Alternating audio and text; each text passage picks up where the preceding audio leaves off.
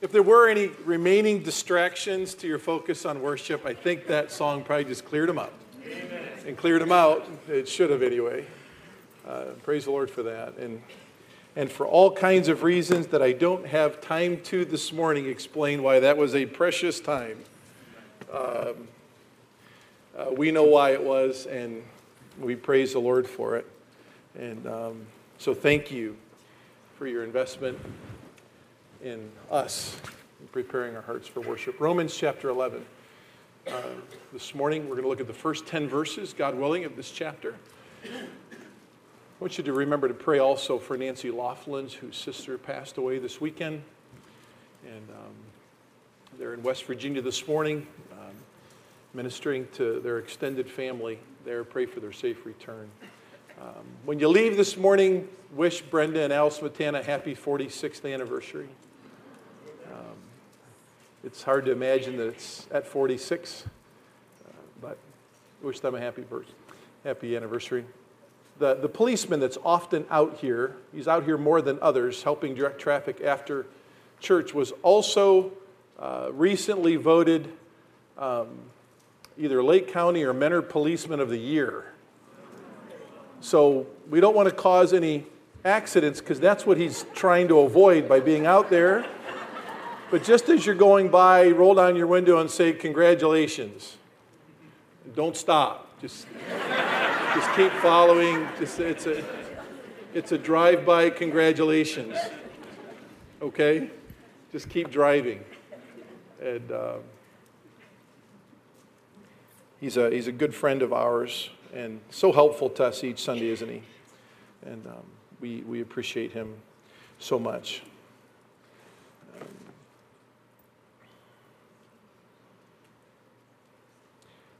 In eternity past, God had a plan to redeem mankind back to himself, knowing that they were to fall into sin. So, in God's sinless nature, before the foundation of the earth was established, He had a plan for man to be restored to Him once they had fallen. Because man is made in God's image, even though he's now in sin, I want you to know that he attempts to construct his own moral, rational, spiritual, and personal way back to fellowship with his Creator. Remember, every man's made in the image of God, right? Before sin came into the world, we were able to perfectly worship with God the Father because we were made in his image. Sin came into the world. That separated our fellowship with him, but there's something in us that didn't change. We're still made in his image. That image includes four things that I've just read it's a moral image even though we don't know Jesus, we still know the difference between right and wrong, don't we? Even though we're separated from God because of our sin, we're still able to rationalize, to think one plus one equals two. We're spiritual people, aren't we? We all have a soul. God breathed into Adam the breath of life, and he became a living nephesh, a, a living soul. He's a, we are spiritual people as descendants of Adam, spiritually and physically. And, and we're personal people, aren't we? God is a person. He makes us in, in his, us in his image. He makes us personal beings. We have personality. There are many distinct personalities here together this morning. And after man falls into sin, he takes this image that God's given him and morally, rationally, spiritually, and personally tries to work their way back to God. They're able to try to do some good things to try to work their way back to reconciliation and friendship with God, but it's still the issue of that sin that leaves them short of their efforts. These moral, rational, spiritual, and personal ways to find their way back to God are what we call religion. And it doesn't matter the brand, the name, the church, the denomination. Religion has many personal, moral, rational, spiritual ways in which they try to become a friend of God again. And, and all of those ways, because we're in sin, still keep us shy of a personal walk and a relationship with Jesus Christ. The Bible says there is a way that seems right into a man, but the end of that is destruction. And regardless of the thousands of ways man is constructed over time to make his way back to God, God has designed in eternity past his own plan for fallen souls to be restored to him. And that's where we often revel in Ephesians chapter 1, verses 3 to 14, right? Where God has set out in eternity past his plan to purchase men back to himself through the grace offered to us exclusively and only in the person of the Lord Jesus Christ.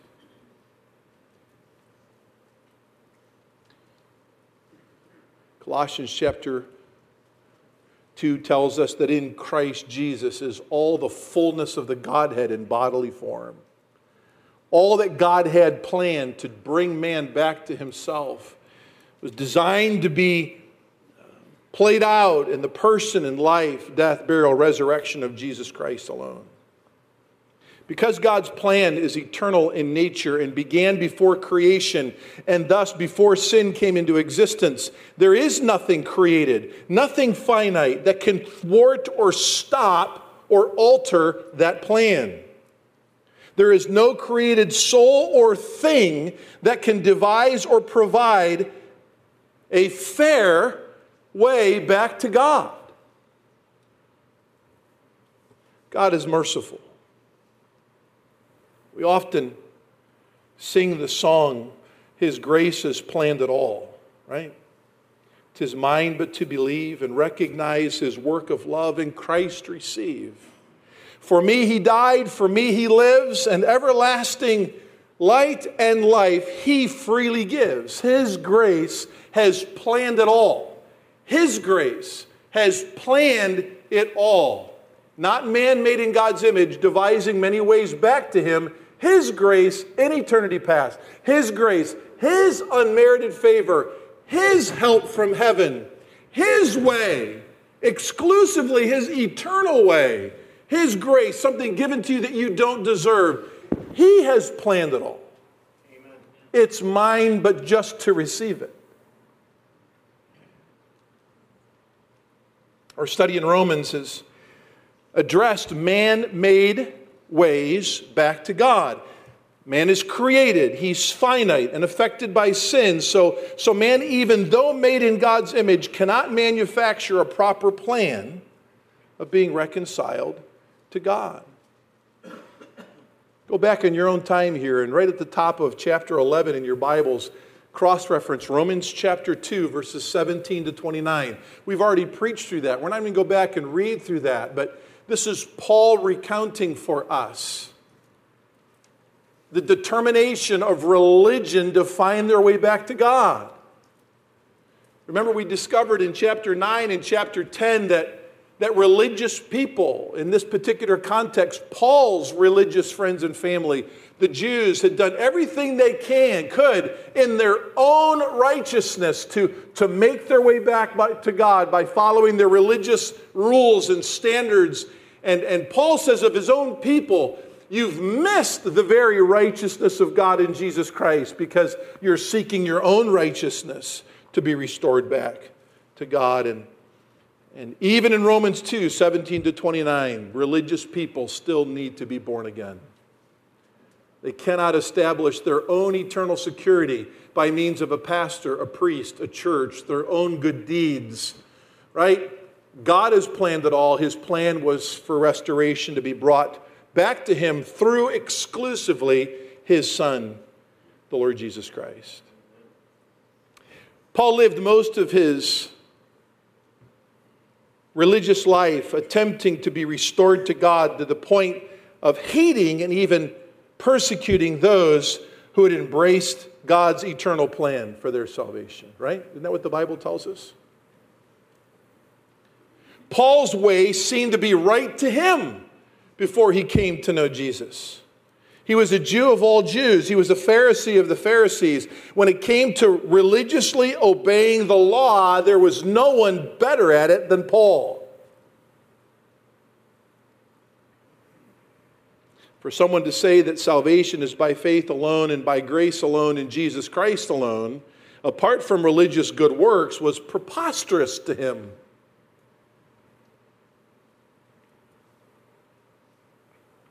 After all, Paul's religious construct, back to fellowship with God, included the very law of God. How could that be preposterous? Paul had missed the purpose of the law, though, hadn't he? By his own testimony. The purpose of the law was not to be a law unto itself, but a law that would lead someone to see their need for Jesus Christ. You see, all religion, folks, has become a law unto itself. Religion has become like the days of the judges in the Old Testament. It seems like every man does that which is right in his own eyes. And who's right? Well, everyone's right because we, we're all living in this relativistic society where if that's what you believe, okay, good for you. That's good for you. That's not good for me, but it's fine for you. And that whole reality, none of that's fine for anyone when it comes to being brought back into friendship with God. His way is eternally planned, His way is eternally unchangeable. His way is actually the most simple way to be brought back into friendship with God. And religion makes simplicity complexity.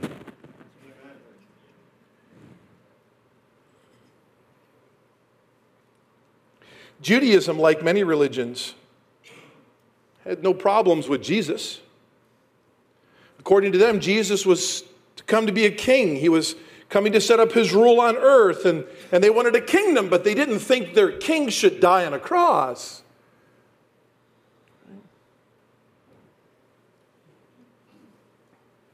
Did you hear what I said? They wanted a kingdom, but not a cross. But not a cross. Remember last week? All the ands, the buts, or the ors to Jesus Christ, never Jesus alone. They didn't have a problem with him, but they didn't have a problem with him. And don't forget infant baptism. And don't forget giving money to the church. And don't forget being a good citizen. And, or, you know, Jesus is okay. Or don't forget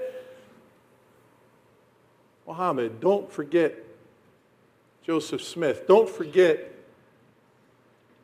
the angel Moroni. Don't forget Pope so and so. Don't forget Mother so and so. Don't forget, no, it's Jesus and Jesus alone. No ands, no buts, no ors. It's Jesus alone. The greatest, most infinite, noble love has made the way back to God the most simple way, one way, and only one Jesus just Jesus.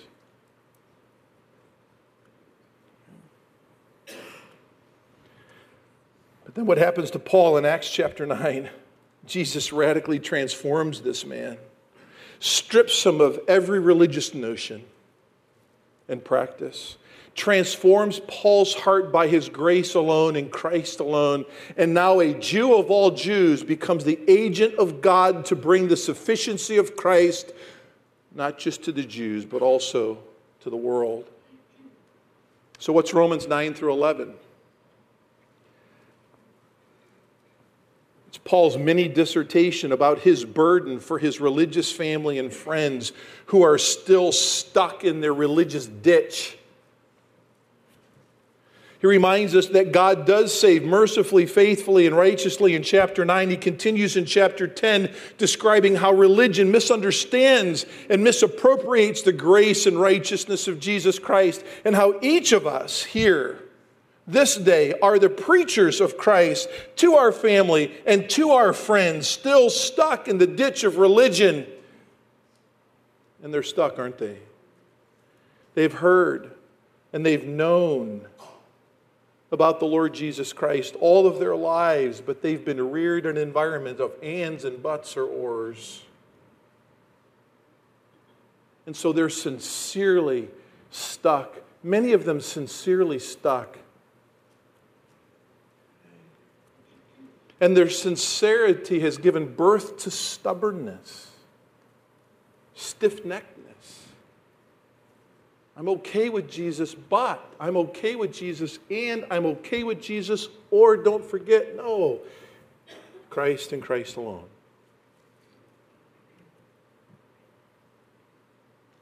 You can see why now Paul became a persecuted man.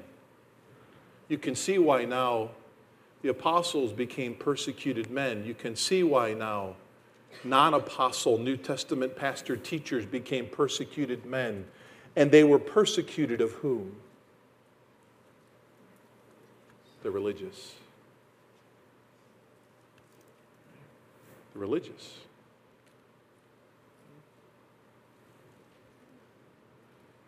Chapter 11 continues to unveil Paul's burden for those who remain in religion and miss the joy and the sufficiency of Jesus Christ. He does so by asking two questions here in verse 1 and verse 7. Let's look at those questions in verse 1. I say then, God has not rejected his people, has he? Speaking specifically here of his religious crowd, if you will. He hasn't rejected them, has he? And the answer is given there, may it never be. No, God hasn't rejected them. What does it say in verse 7? What then? What Israel is seeking, it's not obtained. What then? He uses questions to engage our minds as to how God desires to use us to win some of our friends and family who are stuck in the coldness of religion. And we begin by reminding you back to chapter 10 and verse 1. We've got to throw some sincere prayer time into this whole effort, right?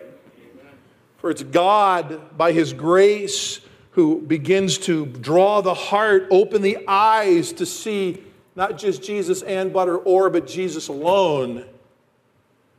So we've got to pray in addition to what we've seen in Romans 10 14 to 17 pray, but each one of us, our feet are precious when we go and proclaim the sufficiency of Jesus Christ alone.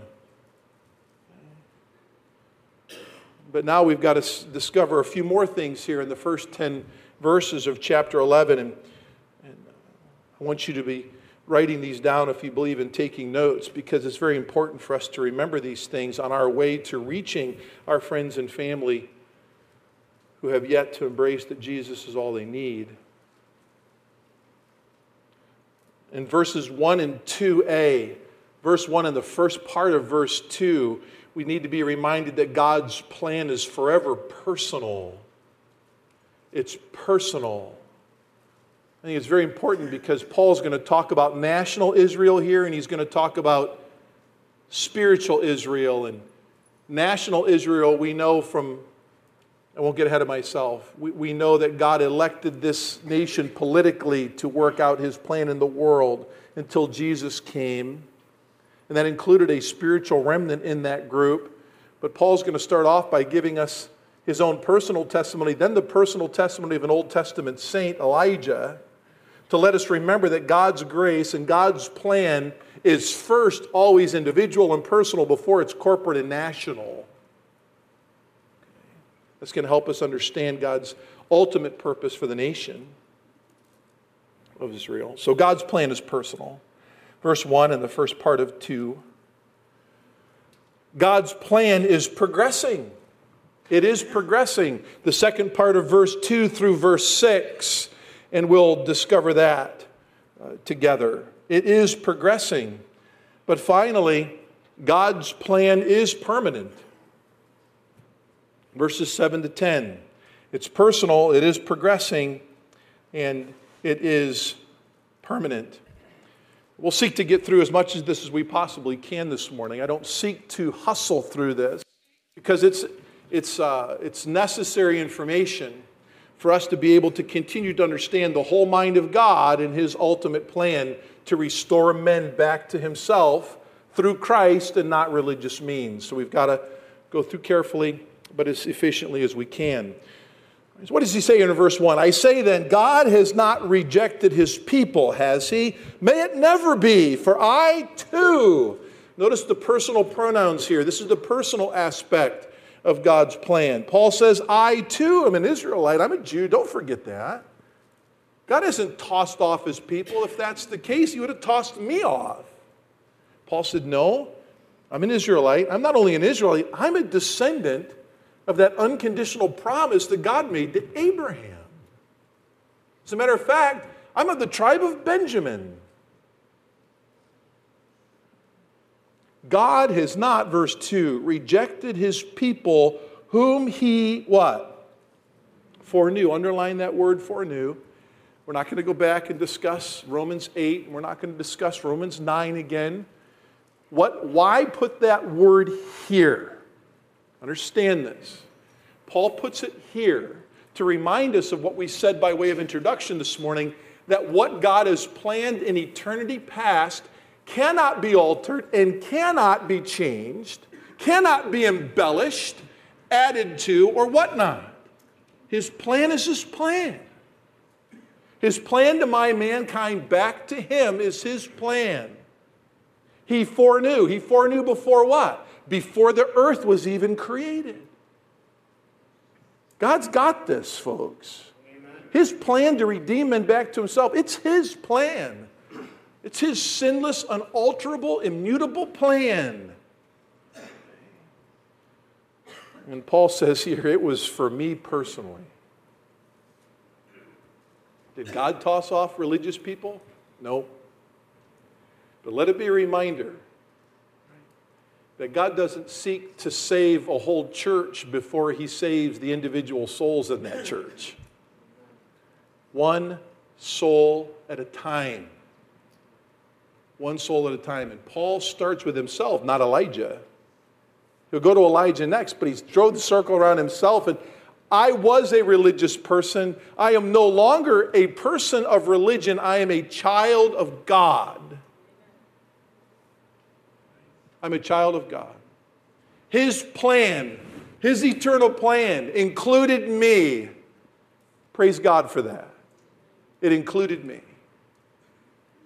And let that be an encouragement to you as you seek to pray for, love on, communicate, live Christ before your religious friends and family. Understand God still saves faithfully, mercifully, and righteously. Don't give up hope.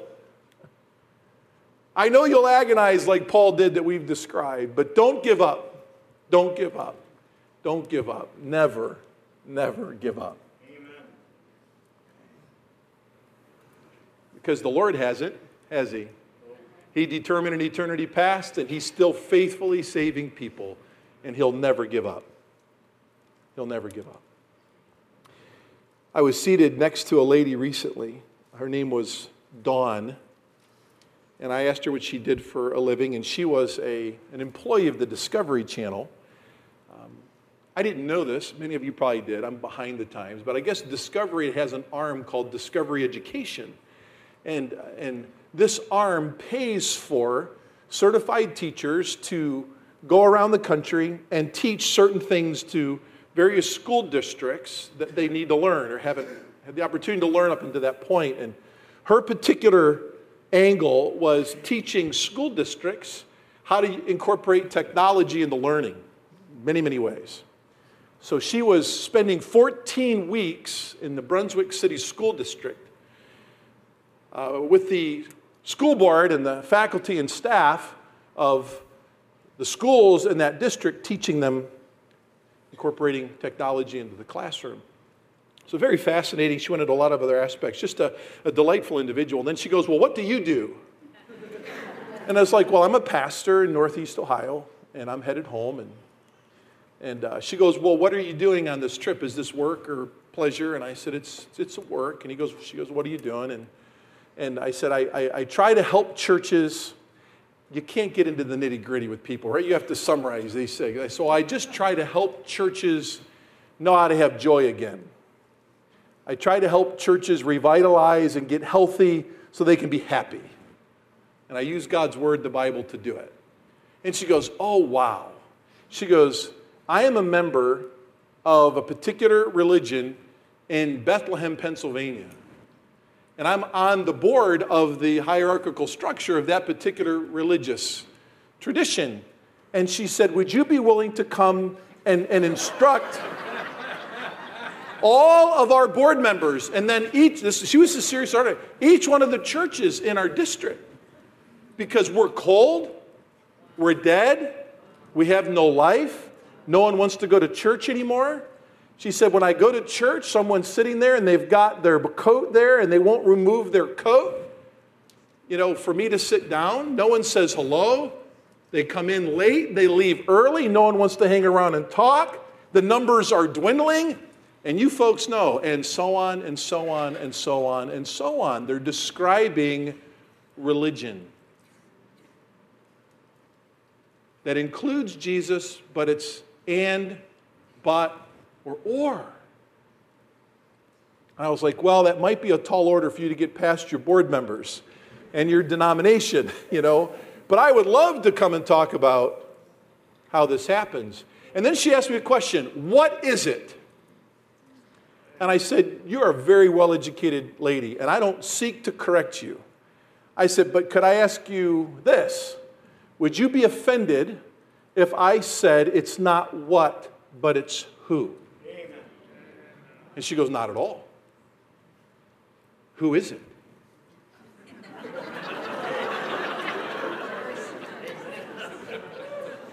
What's she thinking?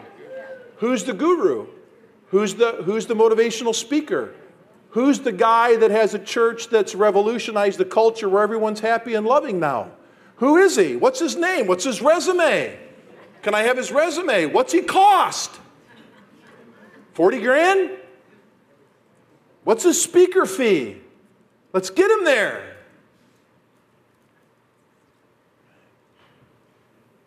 I'll be glad to tell you he's free. Right? And he's the only one that has the answer. And his name's Jesus. Amen. But just Jesus. I said at our church and these churches I go to, we talk about the sufficiency of Jesus. And when people know him instead of know about him, that changes their lives. And then one soul at a time, not the diocese, not the denomination, not the whole church, but one soul at a time. Remember, God's plan's first personal. You've got to own him instead of just know about him. Wow. As a matter of fact, I said I'm preaching through a series of sermons, and the recorded videos are online, and we're just kind of talking about this at our church right now. Would you mind if I sent you a link? Oh, no, please, send me the link. I'd love to watch this. I said, it is the most amazing thing in the world when you realize, or God helps you realize, that this is just Jesus and Him alone. I was speaking to one of my son's friends this weekend at his college, and it's another individual that grew up in a denomination that taught Jesus. By the way, our former pastor here of 34 years, as a high schooler, taught Sunday school, and he did not know Jesus.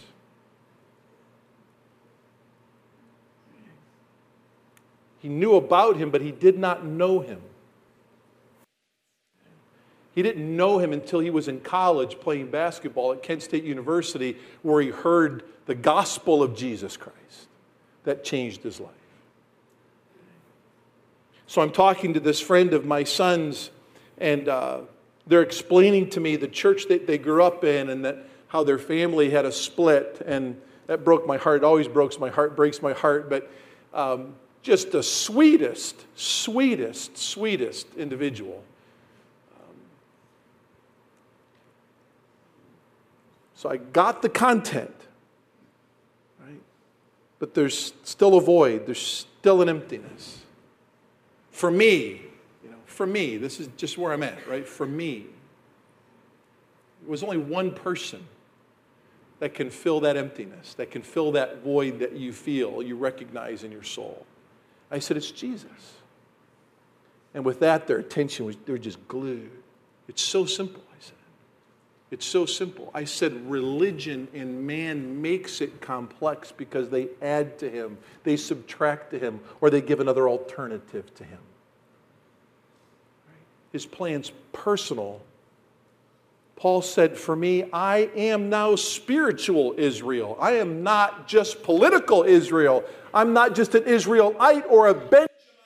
I am a child of God and I'm still a Jew. God's plan is personal. He goes on here to explain in the Old Testament. The second part of verse 2 Or do you not know that the scripture says in the passage about Elijah how he pleads with God against Israel? And then he quotes, you know, you're familiar with 1 Kings 19, right? Lord, they have killed your prophets, they have torn down your altars and I alone am left. Think about that when you know Jesus and you feel like everyone around you is religious and doesn't have him, and you feel pretty lonely. And my goodness, your burden's growing for these people. And, and in Elijah's situation, unlike any of ours, they were actually seeking to take his life. You remember Queen Jezebel and that story and so forth, if you've been in the Lord for any certain amount of time. He says here in verse 4 But what is the divine response to him? In other words, Paul asks, What's the response of God to Elijah? I have kept for myself 7,000 men who have not bowed the knee to Baal. Be encouraged personally, Elijah I've got this, I've got you, and, and, and don't be dismayed because I have a remnant. I have a remnant of believing people that I'm calling to myself. I have called to myself. You're not alone. And I think about that in relationship to the local church. You can feel quite alone when you're trying to bear this burden for your religious lost friends and relatives, and you're, you're bearing that burden for a really, really long time. It's a simple reminder here you're not alone. God's given us a pretty good crew of people to keep us encouraged, right? That He's called out. Well, for national Israel, which is not the church, He had spiritually done the same thing. There would be a remnant that was saved and of those in that remnant that felt alone in their journey to bring others to faith in Jesus Christ in the Mosaic economy, that could get exasperatingly lonely and Elijah to the point where he just wanted to literally die. Remember 1 Corinthians 19? Lord, take my life. It's just really, it's really not worth it anymore. I've come to the end, I've fought the battles. Paul's saying God's plan is personal. It's not only for you to be saved, but it is to use you personally, to use your feet, your mouth, your mind, your heart to personally explain and live out the joy and the sufficiency of Jesus Christ before your religious friends and family. You're not alone. And while you're doing that, don't forget the precious, necessary value of every soul in these seats whenever we gather together for worship. Be encouraged by them, be uplifted by them, pray with them. You're not alone. God's plan's personal. His plan is personal. Okay? Not only to save you, but to strengthen you to be an ambassador of the gospel yourself to those who still need the Lord Jesus Christ. Okay? Let's pray together.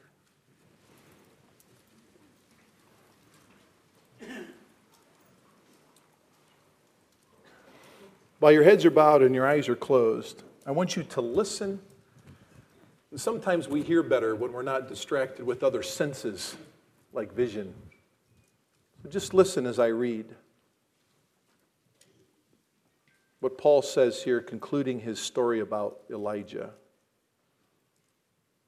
Verse 5 says, In the same way, meditate on these words, please.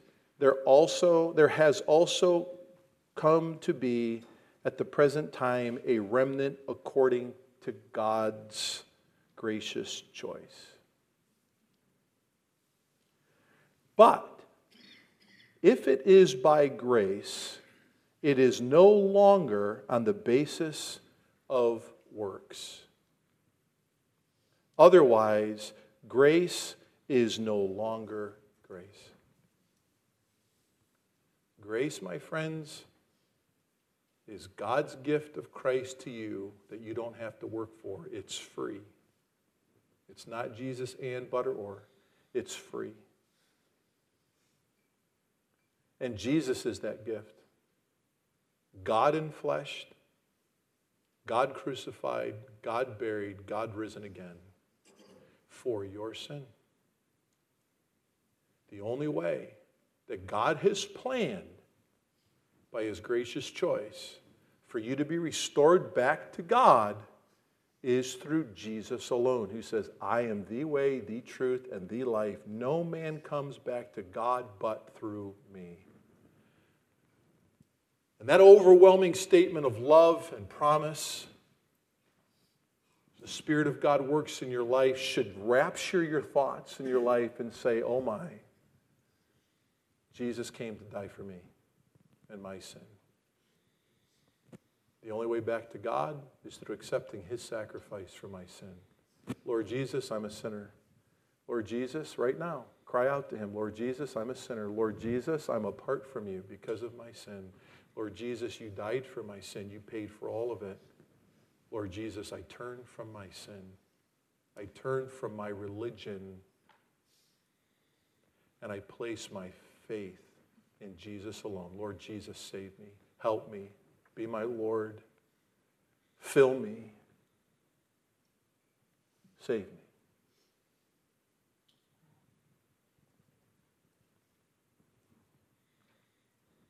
If you prayed that this morning, the Lord heard you. And quite frankly, if you understood what you prayed, you're probably feeling pretty relieved about now. And if you prayed that, I want you to tell someone that you know here. If you don't know anyone here, come and see me this morning. See one of the pastors at the door and you leave. And Just say, I prayed that. And I'm feeling relieved. I'd like to know a little bit more about Jesus. I'm not a person of religion anymore. I'm not a person scheming my own way to heaven. Jesus is the only way. And I am his and he is mine. And I just need some help getting to know him better. Father in heaven, we thank you that your plan for religious folks is personal. Set in eternity past, brought about by your grace in Jesus Christ alone, they individually can know the joy of life in Christ. We thank you for not casting off religious people, people that so often can never find just enough in your Son, the Lord Jesus. Thank you for not casting them off, but thank you for giving them an opportunity, even in our own congregation, in our own community, the opportunity to come to Jesus and be transformed by grace. Help us, Lord, as ambassadors of that grace, to continue to help assist religious people know Jesus. Open their eyes, Lord, that they might see. Our desire is for religious people to be saved. Save them, Lord. Please save them. Be merciful to them and use us unto that end in Jesus' name.